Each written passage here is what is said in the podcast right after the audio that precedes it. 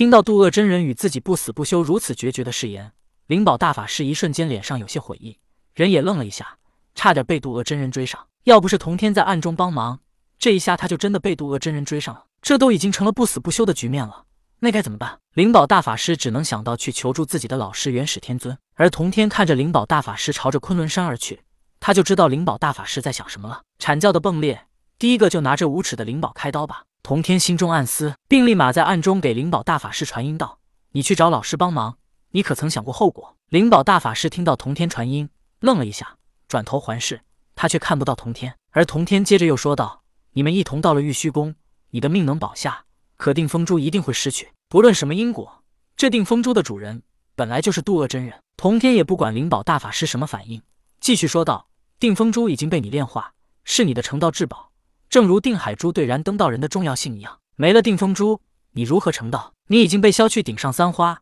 而斩三尸又遥遥无期，你该怎么办？你只要回昆仑山，定风珠一定会被渡恶真人所回。你现在要做的只能是逃，等渡恶真人追不到你，他也就不追了。大不了将来你们老死不相往来。听到童天的传音，灵宝大法师脸上充满了不舍，他一咬牙，没有回昆仑山，而是越过昆仑山。继续向着西方而去，看到灵宝大法师与渡恶真人一前一后的赶去了西方，童天笑了。而此时，童天不再追逐他们，因为接下来事情一定会按照他想要的方向发展。只要到了西方，接引准提是什么人？看到此时无助的灵宝大法师，难免他们不会生出什么想法。灵宝大法师与渡恶真人一前一后的你追我赶，灵宝大法师一直以为童天在帮他，可是渡恶真人差点追上他之后，那股帮助他的力量再也没有出现。近了。渡恶真人与灵宝大法师的距离越来越近，追在灵宝大法师身后。渡恶真人又一次捏了捏自己的鼻子，准备施展出窍中二气，吸了灵宝大法师的魂魄。灵宝大法师一看，吓了一跳，急忙施展秘法，速度再次提升。可是渡恶真人就这么掉在他的身后，仿佛猫戏老鼠一般，追呀，赶呀，直到灵宝大法师看到前方出现了西方教大殿，这怎么来到了西方教的地盘？看来我是太慌张了。灵宝大法师慌不择路的逃跑。根本不知道自己居然逃到了西方教，他也根本不想来西方教。准提接引作为圣人，很轻易的便感应到灵宝大法师和渡厄真人的到来。接引道人依旧保持他看似清静无为的姿态，所以他并未出来。准提道人感应到灵宝大法师那逃跑的狼狈模样，转过身对着接引道人笑了笑，二人对视一笑。准提道人来到了大殿之外，似乎是在迎接奔逃的二人。近了，渡厄真人马上就要追上灵宝大法师，他再一次捏了捏自己的鼻子。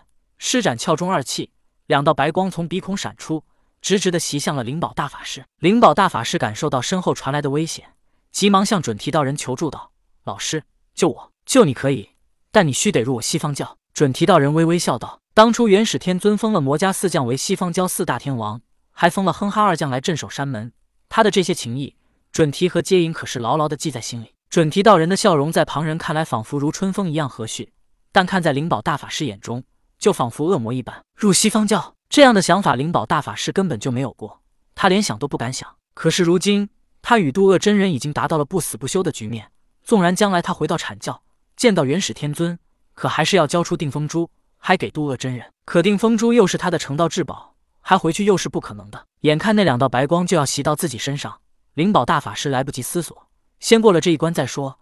他急忙答道：“老师，我愿入西方教。”准提道人微笑点头。大袖轻轻一挥，袭向灵宝大法师的两道白光瞬间就消失的无影无踪。渡恶真人不再出手，面色阴冷的说道：“准提，你真要拦我？”这时，准提道人把灵宝大法师拉到自己的身后，道：“渡恶道友，灵宝大法师已入我西方教，是我西方教弟子，我作为教主，应当保他。”渡恶真人想到准提与接引无耻的渡走了东方三千红尘客，看来今天的事情只能作罢。但渡恶真人依旧不甘心的说道。灵宝大法师可是阐教元始天尊座下十二金仙之一，你这是要得罪元始天尊了。阐教只有一位圣人，而我西方教有两位。准提道人云淡风轻的说道：“元始天尊能坑他西方教，他准提为何就不能坑元始天尊呢？”听到准提道人说西方教有两位圣人，刚刚因为叛教而心情忐忑的灵宝大法师，心情慢慢有些平复了下来。是啊，阐教只有元始天尊一位圣人，而且他如今与老子也已经分家。我加入西方教，这里可是有两位圣人。大不了我一直不去东方便是，等借着定风珠成就我道之后，再去东方也不迟。我没必要害怕的。灵宝大法师在心中如此安慰自己道。渡恶真人看此间事只能如此罢了。就在此时，准提道人身后闪出一人道：“教主，灵宝大法师不能加入我西方教。”而这说话的不是旁人，正是死后封神为西方教镇守西式山门的哼将郑伦。